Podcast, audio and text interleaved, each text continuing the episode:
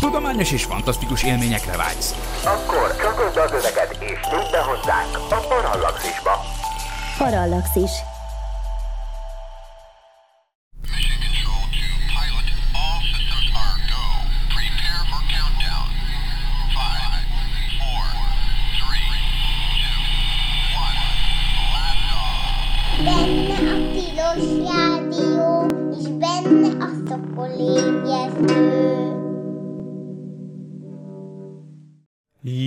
Reggelt kívánok! Ez itt valóban a Tilos Rádió, a tilos.hu-n, és majdnem azt mondtam, hogy és a 90,3 MHz-es frekvencia modulált sávon, de tegnap óta ez már nincs így. Reméljük majd újra így lesz, de addig a tilos.hu-n hallgathatják a Szokolébresztőt, és ez valóban a Szokolébresztő című műsor, az én nevem pedig Dr. MZ per X, vagyis Vince Miklós, minden ellenére természetesen a Tilos Rádió nem hallgat el, és nem hallgat el a Szokolébresztő sem, és az utóbbit, mert hogy a szokolébresztő nem hallgat el, azt az is indokolja, hogy hát rengeteg érdekesség történik az űrkutatás és az űrtevékenység világában ezekben a hetekben. Két hete azzal búcsúztam el, hogy milyen ö, nagy korszak következik el hamarosan, és valószínűleg, mivel hogy akkor úgy tűnt, hogy az SLS-nek, vagyis a hatalmas nagy amerikai rakétának a startja, az pont olyan hétre fog esni, amikor nincsen szokolébresztő, ezért mondtam, hogy hát sajnos erről ilyen módon le fogunk maradni, és hát valóban be is ütemezték egy héttel ezelőttre, vagyis múlt hétfőre a startját ennek a gigantikus rakétának a Kennedy űrközpontból, konkrétan a 39B jelű történelmi indítóállásról, ahonnan rengeteg minden indult, és hát valószínűleg még fog is indulni.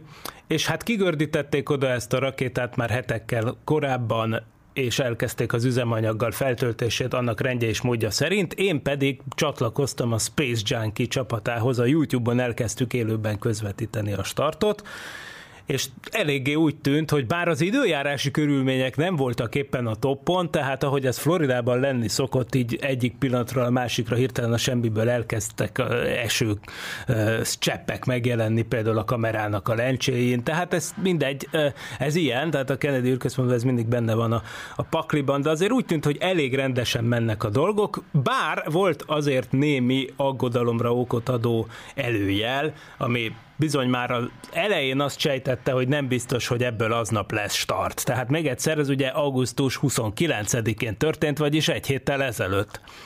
Na most arról van szó, hogy ezt a rakétát meg kell tankolni az üzemanyagával. Hidrogén és oxigén az ő üzemanyaga, ami a jól ismert durranó gáz elegyet alkotja. Ugye a hidrogén és az oxigén egymás jelenlétében heve, egymásra hevesen reagálnak. Ugye nyilván az reakció eredményeként víz, H2O keletkezik. Na most persze, ez így van. Viszont a reakció egyébként igencsak heves, és az űr, űrtevékenységben rengetegszer használták, például ugye a Saturn 5-nek is a, a, hát ha nem is az első, de a második és a harmadik fokozatai annak a rakétának, ami eljutotta az embert a Holdra 50 plusz évvel ezelőtt, bizony az is ezt használta, aztán ezt használta maga az Apollo űrhajó is, a Space Shuttle programban is használták, egyébként az szovjet programban is használták, aztán a szintén hát szép reményű energia rakétához, amely aztán még sajnos két egyébként teljesen sikeres tesztrepülés után nem repült többet, mert nem volt rá pénz, aztán meg összeomlott a Szovjetunió. Szóval igen, a hidrogént elkezdték betankolni ebbe a rakétába. Most a hidrogént tankolni amúgy egyébként nem annyira, nem annyira egyszerű, mert mint jól tudjuk, hogy a hidrogén az gáz, tehát az, hogy a hidrogén folyékony üzemanyag formájában legyen jelen, ahhoz optimálisan mínusz 253 Celsius fokra le kell hűteni, vagyis alig 20 fokkal az abszolút nulla fölé, ami hát elképesztően hideg, és ezt mind-mind-mind be kell pumpálni ebbe a gigantikus méretű tartályba, hogy aztán a szintén folyékony oxigénnel, ami csak, idézőjel bezárva, csak azt hiszem mínusz 180 fok körüli, ezt a kettőt összeeresztve, lehetőség szerint nem egy robbanásban, hanem nagy tolóerejű kiáramlásban egyesüljenek, és ezzel ugye emeljék fel a rakétát. Na már most, hát igen, ez volt a terv. Ehhez ugye fel kell tölteni a rakétát, ez nagyjából elég jól is haladt, tehát elég optimisták voltunk akkor a start közvetítésben. Ám de nem így kellett történnie, ugyanis már akkor arra lettek figyelmesek, hogy a megengedettnél nagyobb arányban szivárog a hidrogén a hajtóműveknél. Konkrétan olyan helyen, ahol nem volna szabad egyébként szivárognia.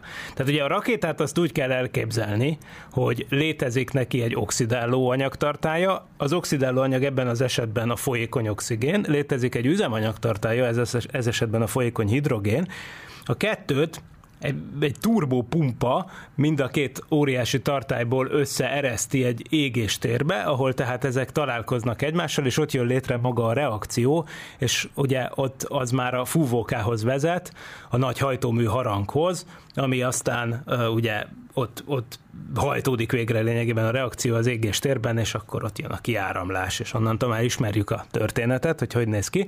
Na most persze, Nyilván ez egy óriási nagy vezetékrendszer. Nagyon sok helyen a NASA felszerelt ilyen érzékelőket, hogy ellenőrizzék a nyomás eséseket, a szivárgást, és persze elkerülhetetlen, hogy egy ilyen száz valahány méter magas monstrumban levő, nem tudom, ilyen kilométernyi nagyságrendű, hosszúságú vezeték, ilyen izé, vízvezetet, nem víz, hanem szóval mindegy, szóval üzemanyag vezetékrendszerben ne történjen szivárgás. Különösen, ha a hidrogénről van szó, ugye a hidrogén az nem véletlenül egyébként a legkönnyebb és legkisebb elem, illetve a hidrogén molekula is ugye egy igen-igen pici, ami azt jelenti, hát, hogy kicsit leegyszerűsítsem a dolgot, hogy nagyon könnyen szivárog.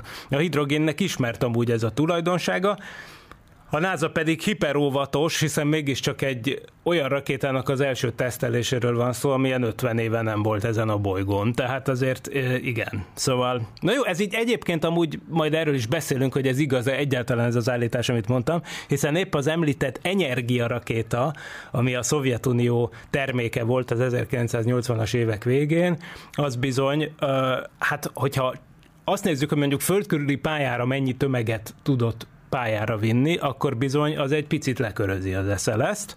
De az biztos, hogy amerikai földön a Saturn óta nem építettek ekkora dögöt, és hát az is biztos, hogy, hogy hát mint egy új rakéta esetében, ugye az első útnál mindig különösen figyelnek mindenre. Tehát aznap, vagyis hétfőn történt egy minimális szivárgás ebben a rendszerben, és hát akkor úgy döntöttek, hogy oké, okay, halasztják el is halasztották most szombatra. Egyébként nem csak ezzel volt hiba, persze Egyébként nagyjából ezres nagyságrendű hiba van mindig egy ilyen új projektnél, és ez teljesen oké. Okay. Csak vannak olyan hibák, amik kritikusnak minősülnek, akkor például nem tűnt kritikusnak az a hiba, hogy bizony az üzemanyag betöltésénél sem volt minden rendben. Tehát már amikor reggel, már mint múlt hétfőn reggel elkezdték feltankolni úgymond a rakétát, akkor is azért akadtak problémák. Például pont azzal a csatlakozóval, ami ugye azt csinálja, hogy feltölti, a, a, ami egy ilyen gyors gyors csatlakozón, gyors leválású csatlakozónak hívják, ami tulajdonképpen rácuppan a rakétára, hogy ezt az iszonyatosan hideg folyékony hidrogént és a szintén iszonyatosan hideg, de nem annyira hideg folyékony oxigént itt szépen bepumpálgassák a rendszerbe. Szóval e- ehhez tulajdonképpen kell egy csatlakozó, ami aztán adott esetben gyorsan leválik, nyilván ott sem maradhat nyitva a szelep, értelemszerűen, ugyanúgy, hogy amikor egy labdát felfújunk, akkor sem maradhat nyitva a szelep. Hát itt meg ugye aztán főleg nem. Most ezzel is voltak mindenféle illeszkedési problémák. Egyébként állandó szakértőnk Werner Norbi, aki most nem ért rá, de hát megírta néhány mondatban a lesújtó véleményét. Azt írta, hogy, hogy azt mondja, ez egy rendesen nagy szégyen, 50 éves technológia, majd erről beszélünk, hogy az-e, de 50 éves technológia 23 milliárd dollárért, és még feltankolni sem tudják. ha ez így megy tovább, a víztorony is hamarabb fog az űrbe jutni. Ahol ő egyébként a, a víztoronynak egyébként ö, nem egy igazi víztornyot hív, ugye, hanem az a SpaceX-nek a nagy rakétáját, a Starship-et azt hívjuk mi víztoronynak, mert ugye az első tesztrepüléseknél azok még igencsak, hát inkább egy gabo, szerintem inkább gabonasilóra hasonlítottak, ahogy ilyen bádoglemezekből összetákolt kísérleti ugrálásokat végeztek vele a texasi Boca Chica környékén. Na, de hát most már azért az igencsak nem úgy néz ki, mint egy víztorony, de hát a Norbi az még mindig így hívja, szóval értjük. De minden esetre érthető a Norbinak a frusztrációja, valóban nem tudják rendesen megtankolni, és ez már azon a hétfőn is e, kibukott, de akkor még nem találták azt a problémát kritikusnak, és a feltankolás az úgy kb. rendben haladt. Ugyanakkor azonban, hogy a szivárgás miatt átütemezték a startot, e, és átrakták szombatra.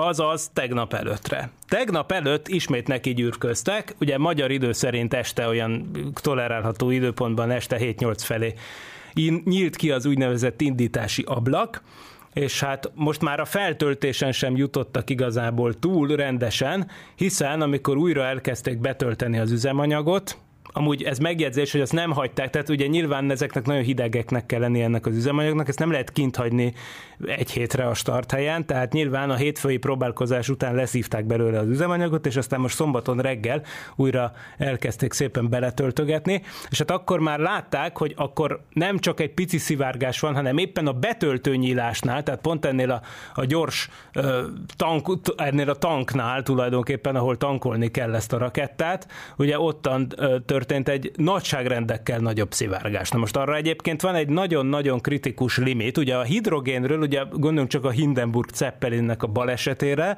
a 30-as évekből, tehát, hogy azt ugye mindenki tudja, hogy a hidrogén az rettenetesen robbanékony. Ezért aztán van egy eléggé kemény küszöbérték, hogy mennyi darab, mennyi darab hidrogén lehet, mennyi, lehet a hidrogénnek a koncentrációja a levegőben a rakéta körül. Hogyha ez átlépi ez a koncentráció a 2%-os küszöbértéket, akkor már robbanás van. Tehát, nem, tehát akkor már robbanás, már flammability, vagy így mondják, tehát gyulladás veszély lép föl, Uh, persze nyilván nem ezt, ez nem azt jelenti, hogy hirtelen minden felrobban, de hát ez már igencsak veszélyes, tehát ugye ennél lényegesen alacsonyabb értéket tud tolerálni a NASA-nak a, a szabályzata, hogy mennyi lehet a feltöltés kor ott a, tulajdonképpen a tank tankoló hely közelében a hidrogén koncentráció, ezt is méri mindenféle műszer ott az indítóálláson, és bizony azt látták, hogy hát nyilván nem érte el ezt a 2%-os limitet, de mondjuk annak a harmada, negyede az már összejött, tehát ilyenkor már egy nagy szivárgásról lehet beszélni,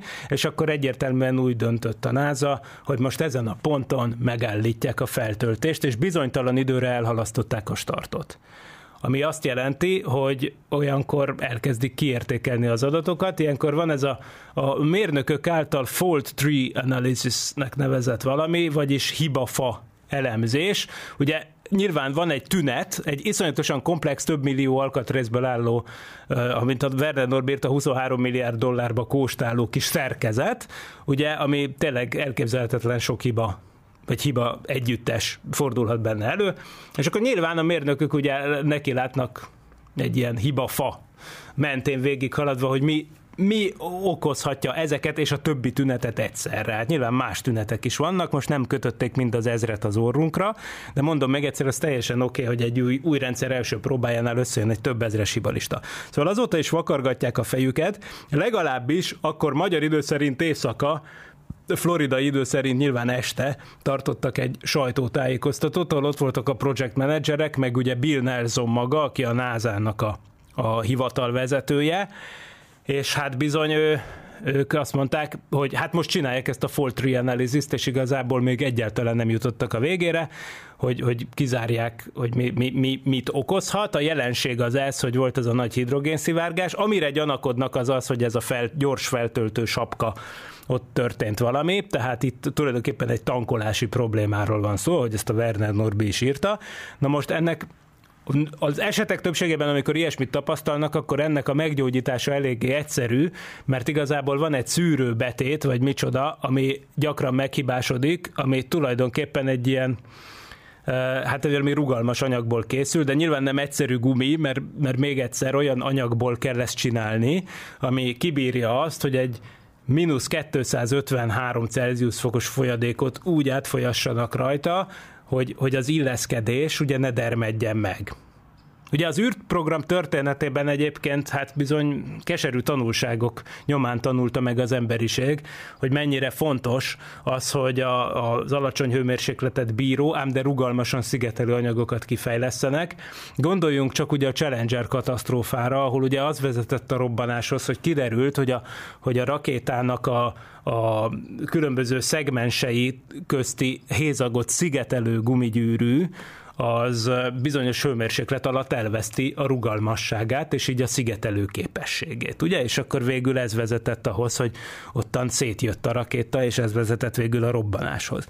Szóval persze, egyébként egyszerűnek hangzik, hogy cseréljünk ki egy gumibetétet egy feltöltő kábelen, vagy micsoda, de valójában azért eh, bonyolultabb a dolog, és nem, nem triviális anyagokból vannak ezek, még egyszer, hogy kibírják ezeket a borzasztó hideg, szuperhideg hőmérsékletet úgy, hogy közben még rugalmasan illeszkedjenek és szigeteljenek is. Tehát, hogy azért nyilván ez, én ehhez nem értek, nyilván, de hát vannak mérnökök, akik ezzel foglalkoznak, és hát ők elkezdik értékelni. Az a jobbik eset, ha csak erről van szó, tehát abban az esetben még az sem kizárt, hogy magán a start helyen meg lehet ejteni a cserét. Viszont azért egyáltalán nem ez az egyetlen lehetséges magyarázat, és mondom, ez ebben a pillanatban ez még csak tippelgetés. Tehát mi történik akkor, ha, ha ennél összetettebb a dolog, amire egyébként egyre nagyobb a valószínűség, akkor bizony az egész szerkezetet vissza kell gördíteni a függőleges szerelőcsarnokba, a Vehicle Assembly Buildingbe, ami egy hát ilyen nagyjából 120 méternél is magasabb nagy kocka alakú épület, a, hát a világ egyik legnagyobb térfogatú épülete, egyébként a szerelőcsarnok kategóriában mindenképpen. Még a Saturn 5 építették az Apollo program idején, 50 valahány éve. Na most ugye az, hogy oda-vissza vinni a rakétát, és akkor ott végrehajtani a szerelést, majd újra kigördíteni a starthelyre, ugye ezekkel a lánctalpas szállítójárművekkel, amik egy mérföld per óra sebességgel tudnak ott vánszorogni. Hát bizony azért az önmagában egy húzós dolog, tehát ez mindenképpen egy több hetes procedúra, és most úgy tűnik, hogy ez fog bekövetkezni. Ez azt jelenti, hogy hát szeptemberben biztos nem indulhat el ez a jószág, és persze megvannak a startablakok, amit jellemzően ugye a Föld és a Hold helyzete határoz meg, hogy mikor lehet ezt a startot foganatosítani, és hát úgy tűnik, hogy hát legkorábban októberben lesz erre lehetőség. Tehát végül is a Tilos Rádió hallgatói sem maradtak le semmiről mindeddig. Tehát ez a repülés azért úgy tűnik csúszik, de hát persze semmi ahhoz képest, hogy 2016-ra ígérték először, tehát tudjuk, hogy ez egy ilyen műfaj, ahol csúszások vannak, Detre Őrs is sokat mesélt nekünk is, hogy ugye a web űrtávcsőnél még ennél sokkal nagyobb csúszások is voltak, tehát aztán mindenképpen végül is ott jól sült el a dolog, tehát úgy látszik érdemes várni. Persze, itt az idő pénz, tehát rengeteg pénzbe kerül, ugye minden, tehát millió dollárokban mérhető egyébként minden, minden hétnyi halasztás, tehát ezért igen. Ráadásul ugye van egy olyan plusz kockázata, hogy minél többet hagyja az ember kint például a starthelyen a rakétát, annál több egyéb hiba jelentkezhet. Egyszerűen azért, mert az időjárási viszontagságoknak ki van téve a rendszer, és hát ha már időjárási viszontagságokról beszélünk, akkor ne feledjük el, hogy Floridában ugye jön föl a hurikán szezon. Tehát ugye az már nyáron meg elkezdődik, és valahogy novemberig eltartogat, és egyébként pont október környékén elég nagy ilyen trópusi vihar, illetve hurikán aktivitást tudott kibontakozni, tehát ez is mindenképpen egy olyan dolog, ami hát nem tűnik úgy, hogy segíti ezt a projektet, de a lényeg az, hogy, hogy hát eh, előbb-utóbb azért csak történni fog valami. Jelen pillanatban mondom, az SLS, vagyis a Space Launch System ott áll a start helyen, és várja, hogy elkezdődjön a küldetése. Na de mi is ez a küldetés? Hát ez a küldetés az Artemis 1 nevű küldetés, aminek nem kisebb a célja, mint hogy ember nélküli üzemmódban kipróbálja lényegében azt a repülést, amit néhány év múlva emberek fognak megismételni. Az SLS rakéta hegyében ott találjuk az Orion űrhajót. Az Orion űrhajó ez egy nagy túlélő, igazából 2005 óta tervezgetik folyamatosan. Azt, hogy milyen rakéta vigye föl, azt már többször áttervezték, de az Orion űrhajó az megmaradt, és az Apollo kabinra megszólalásig hasonlító alakú, de annál lényegesen nagyobb és lényegesen bonyolultabb űrkabinról beszélünk, ami egyébként egy négyfős legénységet tud majd szállítani rendszerint. és ez, amiről azt mondom, hogy Apollo alakú, az tényleg maga a személyzetes kabin, ami egy ilyen csonka kúp alakú egység, kerámia csempékkel beburkolva egyébként, szóval a hővédelem szempontjából amúgy például lényegesen különbözik az Apollótól. Viszont ami hozzá kapcsolódik, hát az, az nem kis büszkeség ugye nekünk, hogy az Európában készült maga a műszaki ellátó egység, tehát mindaz, ami az űrhajósok számára szolgáltatja az oxigént, a vizet, meg ahol maguk a pályamódosításra szükséges hajtóművek vannak, illetve ahonnan a napelemtáblák, amik az energiát szolgáltatják a, az űrhajóhoz, azok kiállnak, az bizony Európában készült, ugye ez egy, egy zömében, zömében német fejlesztés, és, és hát azt az európai nemzetközi űrállomáshoz tervezett szállító űrhajónak a, vagyis hát annak a ilyen hajtómű egységének a módosított változata, ennek megfelelően nagy rész az Airbus felelős az elkészítésért, tehát ezt lényegében Németországban szerelték össze, ez is ott van. És tehát az lesz a feladat ennek a repülésnek, hogyha egyszer elindul ez az óriási rakéta, akkor szépen felszáll, Egyébként. A felszálláshoz a tolóerőnek a nagy részét nem is ezek az emlegetett hidrogén-oxigénes folyékony üzemanyaggal működő hajtóművek adják, hanem a tolóerő 70%-át egyébként kettő szilárd hajtóanyagú segédrakéta szolgáltatja, amelyek nagyon hasonlítanak ahhoz, amelyek a Space Shuttle programban szerepeltek, olyannyira, hogy itt konkrétan olyanokról beszélünk, amik repültek a Space Shuttle program helyban, tehát ezek újra hasznosított segédrakéták, persze igen, csak át vannak alakítva, például hosszabbak lettek, tehát azért nagyon sokat, tehát éveket dolgoztak rajta, de minden esetre ilyen értelemben kipróbált hardware-ről van szó, és akkor már említsük meg, hogy a folyékony üzemanyagú rakéták rakéta hajtóművek is olyanok, amelyek közül ketten már megjárták a világűrt, többször is, a Space Shuttle fedélzetén. Annak ellenére, hogy ezek újra hasznosított berendezések azonban, tehát több olyan eleme van ennek a rakétának, ami konkrétan az a darab hardware, ami már megjárta a világűrt. Na ennek ellenére viszont az SLS maga, tehát ez a hordozó rakéta, ez nem újra hasznosítható. Tehát oké, okay, hogy ezek a hajtóművek, meg ezek a szilárd hajtóanyagú gyorsító rakéták már többször megjárták a világűr, de ez lesz az utolsó útjuk, ez borítékolható, tehát itt most még a Space Shuttle programmal ellentétben, ahol egyébként a szilárd hajtóanyagú gyorsító rakétákat visszahozták és újrahasznosították, ugye nem ilyen fancy megoldással, mint manapság Elon Muskék, hogy szépen visszaszáll a rakéta egy drónhajóra, hanem egy fapadosabb verzióval, de visszahozták, konkrétan úgy, hogy ejtőernyővel alászálltak, bepottyantak az óceánba, és erre szakosodott hajók kiszedték. Kivontatták, kiszárították, újra feltöltötték szilárdhajtóanyagú üzemanyag, szilárd üzemanyaggal, és, és újra munkába állhattak ezek a segédrakéták. Tehát bizony-bizony ez újrahasznosítható rakétafokozatok, voltak, de most már nincs rajtuk ejtőernyő, meg most át tervezve, tehát ez most teljesen eldobható ez az egész rakétakonstrukció. Amúgy ezért is támadják nagyon sokan, és ezért is kb. egyértelmű, hogy azért nem ez a jövő. Tehát az SLS az, és erre mondja talán Werner Nobel, hogy egy 50 évvel ezelőtti technológia, hogy ez bizony, hát az eldobható hordozó rakéták hosszú sorát gyarapítja, ami persze hosszú távon nyilván nem ö, fenntartható. Tehát nyilván az nem oké, okay, hogy minden egyes tart ilyen 10 milliárd dolláros nagyságrendű pénzeket elvisz. Amúgy ez nem igaz nyilván, tehát nyilván a második, harmadik, negyedik indítása ugyanennek a rakétának, ha lesz, már pedig a tervek szerint lesz, az nyilván a töredéke lesz az első indítás költségének, de még így is azért ennél maga messze menően alacsonyabb az, amit például a SpaceX tervez, ami egy teljesen újra hasznosítható óriás rakétát fejleszget. Ugye a nagy különbség azonban az, hogy az SLS az igazából elkészült, a Werner Norbi által víztoronynak nevezett Starship pedig, amit a SpaceX fejleszt, pedig egyelőre még nem. Viszont az SLS ott áldogál a starthelyen, és mégsem indult el. Szóval tehát, oké, okay, elindul a rakéta, visszatérve a repülés tervéhez, aminek tehát a tolóerő 70%-át a szilárdhajtóanyagú rakéták adják, amelyek aztán két perc után uh, leválnak igazából, sőt, Jól mondom én ezt? Ö, igen. Igen, igen, igen. Szóval azok szépen leválnak, és akkor utána egyébként 8 perccel a start után leválik a fő rakétafokozat is, aztán végül van egy plusz gyorsító fokozat, és végül olyan nagyjából 2 órával, 2 óra 5 perccel a start után ez az Orion űrhajó ez elindul a hold felé vezető pályára, ahol egyébként nem ugye mondtam most még egyszer, de ezt hangsúlyozom, hogy nem utaznak rajta emberek, viszont azért tele van mindenféle érdekes kísérlettel.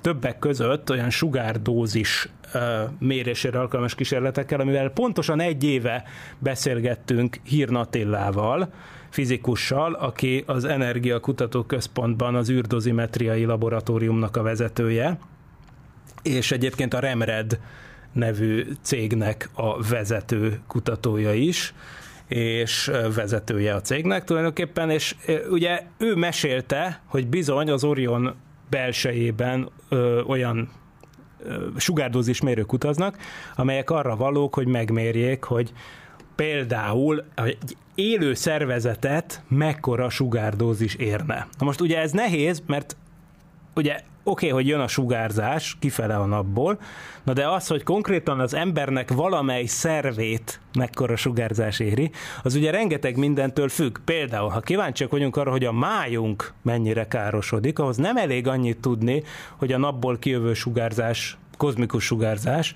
az, az mennyire erős, mennyire roncsoló a hatása, mert ugye a roncsolás az attól is függ, hogy például az adott szerv az hogy van elhelyezve az emberben. Tehát mennyire árnyékolja le úgymond az ember többi része azt a szervet, és ezért ez nem is annyira triviális dolog, és ez meg aztán főleg egyébként nehezen is mérhető, tehát még az Apollo űrhajósok idejében sem lehetett azt megoldani, hogy egy sugárdózis mérőt berakunk az embernek a májába, tehát ilyet nem lehetett. Az Apollo űrhajósoknál voltak egyébként ilyen kis kumulatív dózist mérő kis lapok, tehát az tulajdonképpen annyi, hogy végig az űrruhájukban volt valami olyan sugárzásra feketedő anyag, amit aztán a Földön kiértékeltek, és megkapták, hogy összesen a repülés során mennyi dózist kaptak az emberek. Most ugye a magyar űrkutató kutatók azzal csináltak forradalmat az 1970-es, 80-as években, hogy a Farkasberci repülésére kifejlesztették azt a dózismérőt, amit ugye pillének hívnak, ami lehetővé teszi, hogy nem csak, ne csak a kumulatív dózist mérjék, tehát nem az, hogy valaki, mit tudom én, felmegy egy hétre az űrbe, és akkor utána megmondják, hogy na, összesen ennyi, ennyi sugárzást kaptál, hanem azt is lehet vele mérni, hogy mondjuk napról napra, vagy akár néhány óráról órára hogyan változott ez az érték, hiszen egy nagyon pici kiolvasó berendezést fejlesztettek, ami termolumineszcens, tehát úgy működik, hogy a, hogy a sugárzásra érzékezést fejlesztettek, ami termolumineszcens, tehát úgy működik, hogy a, hogy a sugárzásra érzékeny mintát, ami valamiféle gipszkristály, én nem is tudom pontosan micsoda, azt szépen felhevítenek olyan hőmérsékletre, hogy úgymond ki tudják olvasni, és ezzel visszaállítják egyébként a kristályt az alapállapotba, aztán utána kiveszi az ember a kiolvasó készülékből ezt a kulcsot, vagyis mérőfejet, és akkor onnantól kezdve újra tudja mérni a, tulajdonképpen kiolvasott sugárdózis után folytathatja a mérést, és akkor persze föl lehet írni egy naplóba, vagy le lehet menteni egy memóriakártyára azt, hogy éppen a kiolvasás pillanatában mennyi volt a sugárdózis. Tehát ez, ezzel, ezzel, hogy ezt meg tudták csinálni, ezzel forradalmasították az űrdozimetriát, mert még egyszer, azelőtt csak kumulatív dózist lehetett mérni. Ezt jól elmondta Hír Attila, tessék meghallgatni a tavaly, tavaly augusztusi valamelyik szokolébresztőt. Sajnos nem tudom most így hirtelen reprodukálni, hogy hanyas számú, de minden megtalálható, ugye többek között a Tilos archívumában is, és megtalálható a Parallaxis platformjain is, Ugye az egy jó kiindulási hely egyébként a parallaxis.emtv.hu, de egyébként már olyan doménünk is van, hogy szokolébresztő.hu, vagyis sokolebresztó.hu, ahol szépen listázva látható az összes adásunk, meg a hozzá való ilyen kísérő cikkek, amiket ugye mindig csütörtökönként írok, tehát hétfőn van az élő adás, de csütörtökön van a podcast premier ottan, és ahhoz mindig van egy kis plusz szöveg is, meg extra info, meg YouTube videó, meg minden, szóval érdemes arra kattintgatni.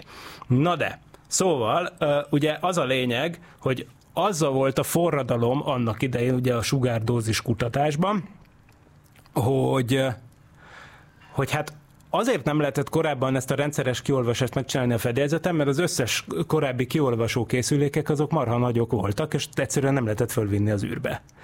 Tehát nyilván egy, egy 50 kilós berendezés, tehát nyilván fel lehet vinni, de annyira nem volt kruciális fontossága a kérdésnek, hogy minden személyzetes űrrepülésre még plusz 50 kilót rászánjanak arra, hogy egy marha nagy kiolvasó készülék ott van a fedélzeten. Na most a akkori KFKI, AEKI, ugye ebből lett az Energiakutató Központ, de annak idején úgy hívták, hogy Központi Fizikai Kutatóintézet Atomenergia Kutatóintézete. Apáti István vezetésével akkor csinálták meg ezt a PILLE, nevű dózismérőt, ugye az a pille könnyű, az azt jelenti, hogy egy kilóba meg tudták oldani az egészet, és egy liter térfogatban, tehát tényleg ilyen pici, annyi, mint egy ilyen egy, egy egy, egy literes üveg víznyi kis szerkezet megoldja a dolgot. Szóval hát igen, ez volt a pille. Na most ez forradalmasította a dolgot, de még egyszer, ezzel még mindig csak azt lehet csinálni, hogy az ember beleteszi mondjuk az űrruhája zsebébe, és megméri, hogy oda mennyi jut. De azt, hogy mondjuk a hasnyál mirigye, mert mennyi dózis éri, azt mondja, nem lehet megcsinálni. És akkor erre fejlesztették ezeket az úgynevezett fantomokat, egyébként megint egy ajánló Strádi Andreával, aki ott az LK-ban dolgozik, ugyanebben a csapatban volt egy elég, eléggé menő interjú, amit a Space Junkiesok csináltak, ott a YouTube-on meg lehet náluk nézni, az Artemis fantomjai, azt hiszem ez a címe, tehát ő sokkal részletesebben elmeséli ezt a dolgot, de a lényeg az, amennyire én tudom, tudom, hogy sikerült olyan bábukat kifejleszteni, amik egy sugárzás áteresztő szempontból ugyanolyasmi anyagból készültek, mint az embernek a különböző részei. Tehát olyan bábuk, amik ilyen kocsonyás, meg én nem tudom milyen anyagokból készültek, amiknek tényleg ugyan az áthatoló képessége, mint az egyes emberi szerveknek, és ebből összeraktak egy ilyen bábut, amiknek tehát a belsejében lehetett elhelyezni ilyen mérőfejeket. Most persze a dolog hátránya, hogy ez megint csak a kumulatív dózist fogja nekünk lemérni, tehát megint csak az Orion esetén, hogy ezt Hirnatilla a tavalyi interjúban elmondta, ugye nem lehet sajnos megoldani azt, hogy napról napra, óráról órára kiolvasni a sugárterhelést, de azért abban meg mégiscsak új lesz ez az egész dolog, hogy, hogy viszont a kumulatív terhelés, tehát hogy a kéthetes repülés alatt, tesztrepülés alatt mennyi összdózis éri a szervek helyén elhelyezett mérőfejeket, ebben az ember analóg fantomban, vagy bábuban, az egy teljesen újszerű adat lesz, és ilyen adat az Apollo programban sem volt. Tehát kérdezték többen, kommentelők itt ott, hogy, hogy miért nem végeztek ilyen méréseket az Apollóban. Jogos a kérdés, de akkor még nem tudtak ilyen jó fantomokat csinálni, az űrhajósok belsejébe meg nem műtöttek bele ilyen dozimétereket, viszont ez iszonyatosan fontos. Mert most már egyébként tudjuk, hogy, hogy vannak olyan szervek, amik nyilván értelemszerűen különösen érzékenyek a plusz sugárzásra. És hát a sugárzásról beszélünk, akkor igazából vannak itt tulajdonképpen annyira nem rózsás hírek egyébként a sugárzás helyzettel kapcsolatban, ugyanis ilyen szempontból azt kell, hogy mondjam, hogy eléggé rosszul van időzítve az Artemis program. Mi, mire gondolok én? Ugye arra gondolok, hogy ugye ismert dolog, hogy van ilyen, hogy naptevékenység. Tehát vannak ilyen naptevékenységi ciklusok. Ez azt jelenti, hogy jellemzően 11 évente jobban süt a nap, és ez azt is jelenti, hogy több sugárzást bocsájt ki. Nyilván ezek icipici kis ezrelékes nagyságrendű vál, ö, ö, izék, ö, ingadozások, ami a teljes kibocsájtott sugárzást illeti. Tehát most ettől nem látjuk fényesebbnek a napot, meg nem ettől melegszik a föld, meg, tehát ne, nem erről van szó. Viszont például igen, csak tetten érhető ez a 11 éves naptevékenységi ciklus a kozmikus sugárzásban. Na most az a helyzet, hogy ez a 11 éves napfolciklus és naptevékenységi ciklus, ez egészen pontosan úgy jön ki, hogy éppen mostantól egy e- nagyon durván emelkedő ágban van a naptevékenység, és hát a csúcsát, tehát ez a naptevékenységi ciklus a maximumát, azt az előrejelzések szerint 2025 júliusában fogja elérni, ami egyébként elég szomorú hír, mert ez azt jelenti, hogy az Artemis programnak az a része, ami teljesen be van tervezve, az pontosan egy aktívabb napidőszakba esik az egész. Ezzel szemben az Apollo programmal relatíve szerencsénk volt, hiszen 1968 és 72 között nem volt ennyire aktív a nap. Ráadásul nagyon úgy tűnik, és eh, köszönöm Takács Tamásnak, nagy rajongónknak és, és rendszeres törzshallgatónknak, a, a, a téma ajánlatot, hogy bizony ő, ő szúrta ki azt a hírt, hogy a szokásosnál tíz, tízszer gyorsabban süllyednek mostanában a föld körül keringő műholdak, amit a, ami alatt azt kell érteni, hogy ez is természetesen a naptevékenységgel függ össze, hiszen amikor a naptevékenység egy aktívabb szakaszba vált, az, az azzal függ össze, hogy a Földnek a felső légköre jobban kitágul, és ez emiatt egyébként jobban fékeződnek a műholdak, hiszen ne feledjük el, hogy annak ellenére, hogy az ottani úgymond légkör, hát felső légkör az lényegében ritkább, mint a földi laborban előállítható legjobb vákum, de hát azért mégiscsak a föld körül keringő műholdakra mégiscsak hat ez a fékező erő, és ez a, e- emiatt aztán persze folyamatosan csökken a műholdak pályamagassága, ezért mindig újra és újra be kell gyújtani a kis hajtóműveiket, hogy emeljék a pályákat. Ugye ugyanez igaz természetesen a nemzetközi űrállomásra is és akkor ugye most e- erre volt egy ilyen adat, ami jól érzékelteti a naptevékenységnek a vártnál gyorsabb növekedését. Azt mondja, hogy a, legújabb, a legutóbbi 5-6 évben, mondja az Ézának az egyik küldetésmenedzsere, eh, Anya Stromme, vagy Stromme, nem tudom. Szóval ő mondja azt, hogy az elmúlt 5-6 évben eh, az a föld körüli alacsony pályán keringő műholdak úgy süllyedtek, hogy, hogy olyan két és fél kilométert csökkent a pályamagasságuk évente, de az elmúlt december óta, azóta lényegében decembertől áprilisig 20 kilométert estek. Vagyis nem, tehát nem, olyan ütemben süllyedtek, hogy éve, egy éves süllyedésre kiszámolva az 20 kilométeres éves esés lenne, szemben ugye a két és féllel. Tehát ez majdnem egy tízszeres faktor, és akkor még csak az elején vagyunk annak, hogy növekszik a naptevékenység. Még egyszer, a naptevékenység növekedése az a Föld légköreinek, a felső légköreinek a kitáguláshoz is vezet. Most ez az Orient amúgy speciál, az Artemis programot, a jövőbeli emberes holdutazásokat annyira nem érinti természetesen, Viszont a sugárzási aspektus igen, mert jól tudjuk, hogy ez azzal jár együtt, hogy megnövekszik a kozmikus sugárzás. Na most a, a nemzetközi űrállomáson utazó űrhajósok persze, akik 400 kilométeres pályamagasságon keringenek, azok igencsak védve vannak ettől, hiszen a földmágneses tér az nagyon nagy hatásfokkal elvezeti tulajdonképpen a bejövő töltött részecskéket, amelyek a nap felől érkeznek, de a nap felől érkezve, hát hogy mondjam, csak belegapajodnak a földmágneses erővonalaiba, és azok a földmágneses erővonalai eh, lényegében ilyen, hát ilyen spirális, eh, hogy mondjam, csak ilyen helix-szerű pályák mentén az erővonalak körül körözve oda irányítják ezeket a részecskéket az északi és déli sark mágneses pólusok közelébe, ami azt jelenti, hogy ott ugye ott csinálják a szép sarki fényt, és az űrhajósokat, akik meg ennél alacsonyabban keringenek, őket ilyen módon a magnetoszféra és a földmágneses tere megvédi a kozmikus sugárzástól, legalábbis ami a töltött részecskéket illeti. Ám de ugye az a probléma, hogy amikor az ember a holdra utazik, akkor azért van baj, mert akkor az ember már kirepül a földmágneses védőburka felől, ö, fölül, fölé, és akkor emiatt aztán hát az a probléma, hogy akkor direktben kapja meg ezt az óriási adagot. Na de a holdbázis szempontjából azért egy jó hír, ami szintén az elmúlt heteknek az egyik híre, hogy a hold körül keringő Lunar Reconnaissance Orbiter nevű űrszonda képein a NASA felfedezett olyan holdi alagutakat, tehát tulajdonképpen barlangokat, amelyeket ilyen láva folyások váltak, váltak ki, tehát ezek ilyen láva járatok, láva tube-nak hívják, ezt magyarul nem is tudom micsoda, a láva alagút talán, ahol egyébként a becslések szerint és a mérések szerint is olyan kellemes hőmérséklet van, hogy, hogy 17 fok. Tehát tulajdonképpen egy kellemes szobahőmérséklet van, ahol konkrétan lehet lakni, és a kozmikus sugárzástól is védve vagyunk.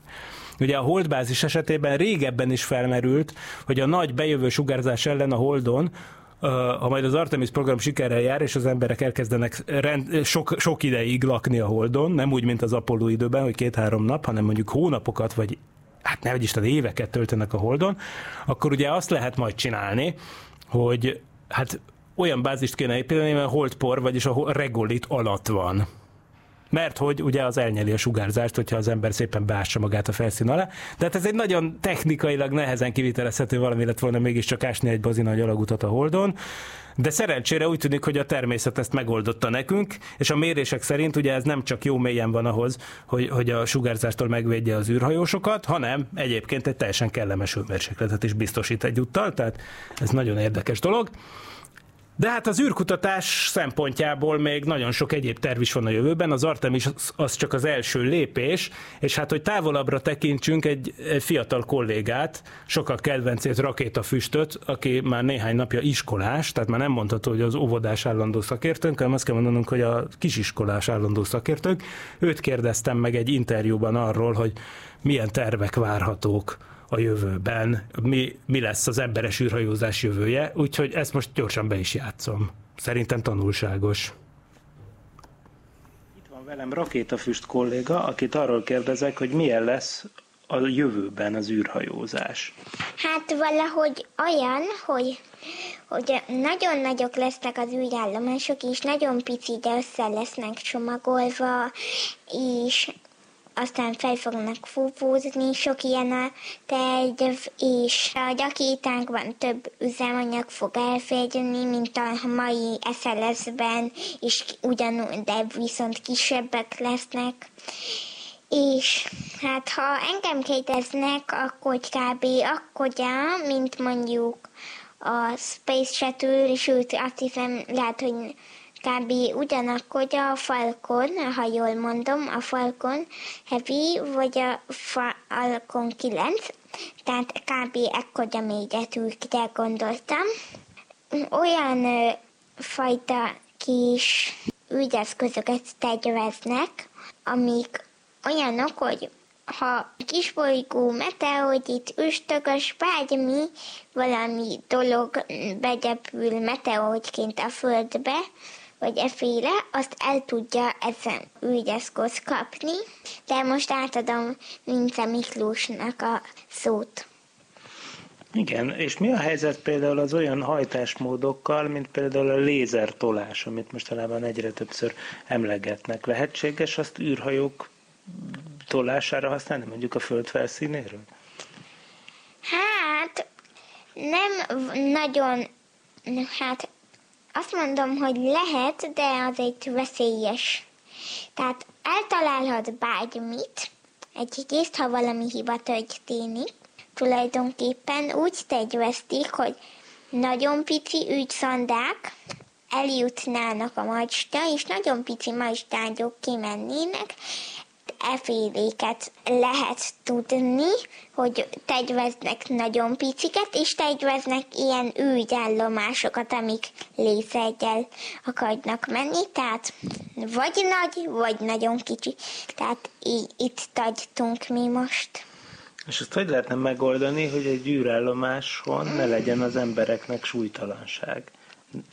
Úgyhogy vagy fogyogna, az ügyhajó, de ezt gondolom biztosan már nagyon is megy. Igen. Hát jó, de attól még ez tényleg egy fontos ötlet, hogy egy nagy forgó űrállomáson bizony lehet, hogy megoldható, hogy az emberek oda tapadjanak a falhoz, és akkor mondjuk nem lép fel a súlytalanságnak a káros egészségügyi hatása, izomsorvadás, csontritkulás, úgyhogy hosszú távú űrutazásnál ez elég fontos. Hát igen, de vigyázni kell a fogygatásra, azért nagyon, mert megint felmegyülnek a technikai hibák, hogy vagy túl gyors, vagy túl lassú, és ezt leginkább ilyen lapos ügyállomásokba tervezik, amit jól megépítettek, de azok hatalmasok. Tehát akkodják ezek az ügyállomások, amik, hogy kb. egy egész vágyos van benne, de akik benne könyvben lehet sétálni. Hát de gondolom egy ilyen óriási űrállomást igazából az űrben szerelnének össze. Tehát nem egyben Jó, küldenék a- föl, hanem sok kis darabban. Jó, csak az a baj ezzel, hogy ez nagyon sok időbe telne, és azóta már lehet, hogy teljesen mást akarnának, mire az megépülne, és még ilyen eszközeink sincsenek, amik ezt meg tudnák építeni. Jó, tudom, hogy könnyűnek tűnik, hogy mondjuk egy, rakétára, vagy műholdra, vagy ügyeszközre felszegyelünk egy munkagépet, és úgy működni fog, de nem, ez egyáltalán nem ilyen, hanem nagyon nehéz, nagyon sok levegő kell ehhez, nem is beszélve arról, hogy, hogy az ügyállomás az hogy fog ott helyben lebegni. Arra egy megoldás lehetne az űrlift. Hát ezért gondolnak szénnanocsövekre. Viszont a szén nanocsövek, azok nagyon nehéz a felkutatásuk, és hát tudják, hiába egyősek, könnyűek, viszont könnyen töredeznek. Tehát úgy, hogy egyősen tagyják meg, ami ott van, viszont el tudnak törni, és ezekkel nagy baj van, Tehát ezek voltak rakétafüst kolléga meglátásai a forgóűrállomásokról, a szénnanocsövekről, illetve a rakétahajtás jövőjéről, a lézertolásról. Viszont, hogy más meglátásoknak is teret engedjünk, bekapcsolom a telefonvonalakat is. A Tilos Rádió telefonszáma változatlanul az, hogy 215 37 73 a budapesti előhívó szám után. És addig még, amíg jönnek esetleges betelefonálások, addig én még mesélek arról, hogy ez az SLS az Orion űrhajón kívül mi mindent szállít, mert ne higgyük ám azt, hogy ez az egyetlen hasznos terhe, mert igazából magával visz nagyon sok, össze is számolom mindjárt, 1, 2, 3, 4, 5, 6, 7, 8, 9, 10 darab másodlagos terhet, amik mindegyike rendkívül érdekes icipici űrszonda, ezek ilyen CubeSat kategóriás kicsi űreszközök, olyanok, amikről Werner Norbival vagy Pál Andrisra szoktunk beszélgetni, meg amiket ők építgettek. Most nagyon érdekes küldetések, és ezek mind-mind tulajdonképpen, amikor elindul az űreszköz a hold felé, tehát amikor ugye már két órával a, a start után majd megtörténik a hold irányú pályára állás, és az Orion űrhajó leválik, akkor nem csak az Orion űrhajó fog leválni, hanem ugye a gyorsító fokozatból kilöködnek ezek az egyéb ilyen kicsi másodlagos terhek is, amelyek közül nekem a személyes kedvencem az egy japán fejlesztés, ami a japán űrügynökségnek a fejlesztése, aminek egyébként az a neve, hogy Omotenashi, ami egyébként japánul azt jelenti, azt hiszem, hogy vendégszeretet, vagy valami nagyon hasonló, de természetesen nem kell csodálkoznunk, hogy ez az űrkutatás, tehát igazából ez is egy betűszó, egy angol betűszó, tehát az Omotenashi az azt rövidíti ebben az esetben, hogy Outstanding Moon Exploration Technologies Demonstrated by Nano Semi Hard Impactor. Tehát Semi Hard Impactor, ami azt jelenti, hogy ugye hát hogy mondjam csak, fél, fél kemény becsapódó egység, ami konkrétan azt jelenti, hogy tényleg egy kicsi űrszondát eljuttatnának a hold felszínére, tehát még egyszer, az SLS fedélzetén utazik egy pici űrszonda, amit a japánok építettek, és bár az Orion űrhajó az csak megkerüli majd a holdat, és visszajön a földre, de ez a pici japán szondácska, ez megkísérel leszállni a holdra, mégpedig lényegében szabad eséssel. Tehát lesz egy, lesz egy nagyon kicsi fékezés benne, egyébként, a, egy, egy, egy pici rakétás fékezés, de a legvége a lezuhanásnak a volt felszínére, az egy, egy, egy nagyjából 50 centis felfújható ballon belsejében történik, tehát ez a szonda majd rá fog zuhanni a holdra, és ott pattogni fog, és ez a kérdés, hogy mennyire éli túl, mennyire alkalmas az a módszer arra, hogy kicsiny mérő eszközöket eljuttassanak a holdra. Ez egy tök érdekes dolog, és nagyon menő lenne, hogyha egy ennyire pici űrszonda, mint amekkora ez, ez tényleg ilyen 10 kilós kis szerkezet, tehát hogy ez mennyire, azért hívják ugye nano impaktornak, tehát hogy ez mennyire egy jó módszer arra, hogy pici eszközöket juttassanak a holdra, ez tök menő lenne, és a másik kedvencem egyébként, hogy itt szemelgessek a másodlagos terhek közül, az a Near Earth Asteroid Scout nevű mi, küldetés, ami a NASA-nak egy saját küldetése, a Hans Willy Marshall űrközpontnak a fejlesztése, aminek pedig az lesz a feladata, hogy nem is csak a holdhoz, hanem repül egyenesen tovább egy földközeli kisbolygóhoz, ám de nem akárhogyan fog ő oda repülni, hanem napvitorlával. Tehát ez azt fogja kipróbálni, hogy mennyire lehet egy napvitorla, napvitorlás hajtást használni arra, hogy megközelítsen egy kisbolygót, egy földközeli kisbolygót. Úgyhogy ez egy igencsak menő küldetés, és persze ott van mindenféle más ilyen uh, szondácska is. Most egyébként ez is egy érdekes kérdés, hogy Werner Norbitól is hallottunk ilyen sztorikat, hogy persze, hogy ezek a szondák várakoznak, várakoznak, várakoznak, és, és hát ugye a a halasztás van, az akúi, akúi, ak, akkumulátoraik pedig szépen merülnek lefele. Most ugye a CubeSatok azok olyanok egyébként, hogy napelemekkel rendelkeznek, de amíg nem állnak földkörüli pályára, addig is kell nekik egy kicsi akkumulátor, például pont azért, hogy, hogy például ki tudják majd nyitni a saját napelemeiket, meg el tudják kezdeni legalább azt a folyamatot, hogy beforgassák magukat a nap felé, meg ilyenek, hogy aztán onnantól a napelem tábláikon keresztül tudják magukat tölteni. Tehát kell, hogy legyen egy pici aksiuk, ám az aksik persze a nagy várakozásban le tudnak merülni. Ugye ez is egy érdekes kérdés, hogy, hogy most, most itt csúszik szépen ez az SLS start. Nyilván az Orion az elsődleges teher, de közben persze nyilván azért itt is teljes kutatói karrierek vannak e mögött a tíz pici egyéb szállítmány mögött is, tehát azért az is bizony egy szempont, hogy ezeket sem szabad ám úgy feltölteni, hogy le van merülve az aksi. Tehát az a kérdés, hogy például mikor merülnek le, azért ezek így egy-két hét alatt le tudnak merülni már ilyen helyzetben, illetve, hogy mikor van lehetőség ezeknek az újratöltéséhez, és mennyire kell az egész szerkezetet szétszedni ahhoz, hogy a kis műholdaknak az akkumulátorait feltöltsék, amik tehát a rakéta belsejében vannak elhelyezve. Én úgy tudom, hogy ezt kívülről is lehet tölteni, de azt is hallottam, hogy ezt lehet, hogy csak a VAB-ben lehet tölteni, tehát a nagy szerelőcsarnokban. Tehát ez is egy ok arra, hogy Hát ha nagyon sokáig elhúzódik az akció, a várakozás, akkor persze amúgy is mindenképp vissza kell vinni a nagy szerelőcsarnokba, de hogyha például olyan állna elő, hogy mondjuk a technikai dolgokat meg lehet javítani a, ott az indítóálláson, de mondjuk időjárás miatt halasztanak mondjuk sokat, ami nem indokolja azt, hogy visszavigyék a szerelőcsarnokba, önmagában, de, de azt indokolja, hogy ne induljon el a rakéta. Ha ez a forgatókönyv bekövetkezik, akkor bizony előfordulhat, hogy a kis műholdaknak az aksia, vagyis nem is műholdak ezek, kis űrszondák, hogy ezen nem a föld körül fognak keringeni, mm, vagy hát csak annyira, mint a hold, szóval nem, Na, szóval, hogy nevezzük inkább kicsiny űrszondáknak ezeket a másodlagos tereket. Szóval ezeknek simán benne van a pakliban, hogy lemerül az akkumulátorok, és ezeket nem lehet a rakétának a saját rendszeréből visszatölteni, mert ezek teljesen független rendszerek, és közben jött egy telefon, úgyhogy ezt már is megpróbálom felvenni. Jó reggelt, szokorébresztő! Üdvözöllek, antennás vagyok, egyszer már régebben Igen. hozzászóltam a Bizony. holdra utazás köz, közbeni sugárzási veszélyekre. Most másról szeretnék hivatkozni, egy kicsit talán nagyon nagy visszalépés, de említetted a Vertical Assembly Buildinget, ahol tehát uh-huh. szerelik ezeket a függőlegeseket. Itt szeretném megjegyezni, van ez a állandóan visszatérő gazdasági ö, kérdés, hogy milyen iszonyú sokba kerülnek ezek az utazások, és ezért milyen kár. Na most azért ezt látni kell, hogy igaz, hogy az a, az egész Apollo program, meg sőt az előtte levő Gemini és Mercury mind egyfajta űrverseny, és hát végül is a, a két nagyhatalom közötti küzdelem terepe volt. Ettől függetlenül az ott létrejött értékek azért megvannak máig.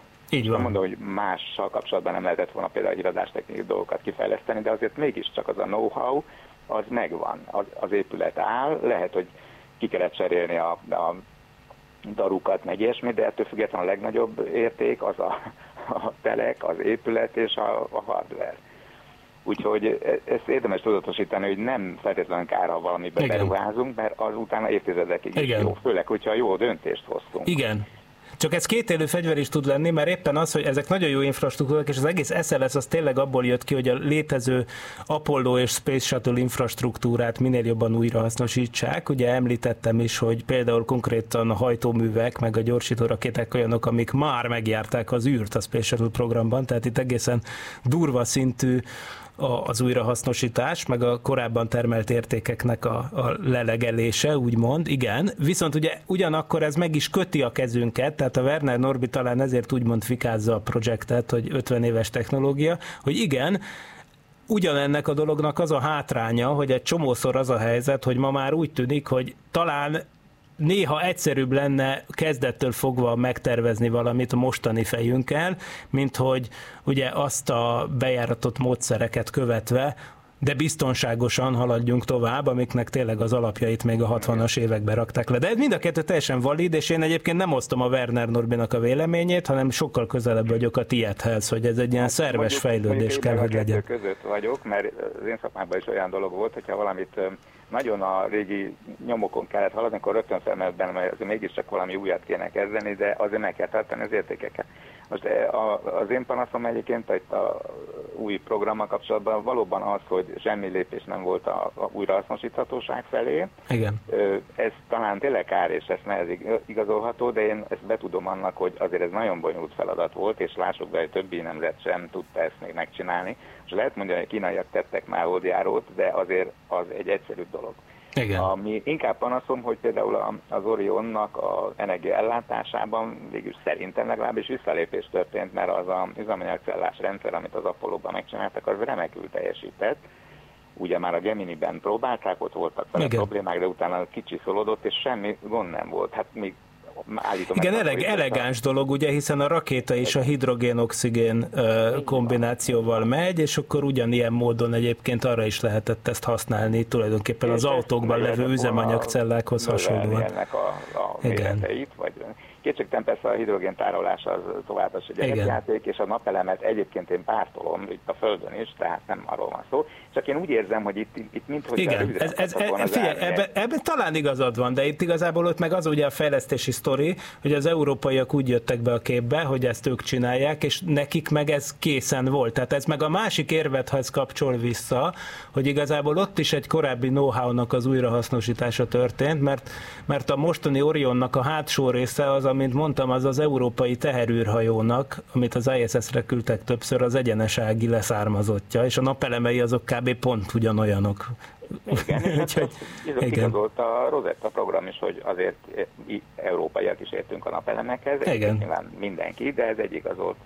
Ez Hát így van. Köszönöm szépen, ennyit akartam mondani, a gazdaságoságra figyeljünk, még ilyen nagy összegeknél is. És Igen. még egy, egy pici dolog. Egyszer azt hallottam, megkökkentem, hogy az Apollo űrhaj, pontosabban a Saturn űrhajónak a tervrajzai eltűntek, ez persze egy valami újságírói rossz fogalmazás volt, de nem igaz, nem tűntek el, és azért nem tudnák megcsinálni, hanem a, az az emberi know-how, amit az azóta kiöregedett, sőt elhalálozott tervezők és technikusok kezébe volt, hogy hogy kell gyakorlatilag legyártani a dolgokat, ezért nem tudnák újra csinálni Igen. a, a, Ez- a Saturnra. Ez nagyon fontos pont. Ezt én is szeretném kihangsúlyozni. Én nekem ez akkor ütött igazán szíven, amikor a 2000-es, 2005-2007 környékén talán volt egy olyan hír, amit nem is tudtam, hogy sírjak-e vagy nevessek, ezt meg gyorsan elmondom, akkor ugye még fejlesztették az Oriont magát, és nem is az, hogy eltűntek a tervrajzok, de mindent a tervrajzokról se lehetett érteni talán, és akkor egy valós jelenet volt az, hogy az Orion tervező mérnökei, a NASA és a Lockheed Martin részéről delegált szakemberek oda mentek a Kennedy űrközpont látogatóközpontjába, ahol mindmáig ki van állítva az egyetlen olyan teljesen megépült Apollo űrhajó, ami nem repült. Tehát ami a Skylab-be használták volna mentőűrhajónak, de nem volt rá szükség, és az ott van. Tehát ez egy teljesen repülőképesre, full megépített pöcre kész Apollo űrhajó, ami nem repült, és, és tényleg ilyen történt, hogy, hogy ők mentek oda, és szétcsavaroztak ezt-azt, és megnézték, hogy hogyan is csinálták ezeket az illesztéseket a régiek, mert hát tehát lényegében régészkedést folytattak, mert amit mondasz, úgy tűnik, hogy annyira elveszett bizonyos értelemben a folytonosság, hogy azt már ilyen régészkedés módján kellett, nem tudom másképp fogalmazni, régészkedés Igen, módján szabályosan. kellett ki, reverse engineering kellett visszafejteni, hogy hogy csinálták ezt, és hát ez egy kicsit szíven ütött, és tényleg ebből a szempontból abszolút érthető az a törekvés, hogy most a Space Shuttle örökségével ezt nem akarta hagyni a NASA, meg a szenátus, és hát lényegében ennek az eredménye lett ez a, az SLS. Igen. Köszönöm szépen a szót. Én is köszönöm, és köszönöm, le is járt az frekvencia. Igen, így van, nagyon köszönjük, és Köszönöm. minden más hallgatóknak is nagyon köszönjük. Az adásidőnk lejárt, úgyhogy véget ért. A mai szokolébresztő kettő hét múlva kettő hét múlva jelentkezünk ismét. Addig vigyázzon mindenki magára, jó napot és jó hetet kívánok. Sziasztok! Nem volt elég a tudományból és a fantasztikumból? Olvasd a parallaxis.emtv.hu, lájkold a Facebook oldalunkat, nézd a YouTube csatornánkat, és hallgasd a Szokolébresztőt a Tilos Rádióban. Hamarosan jön a következő rész.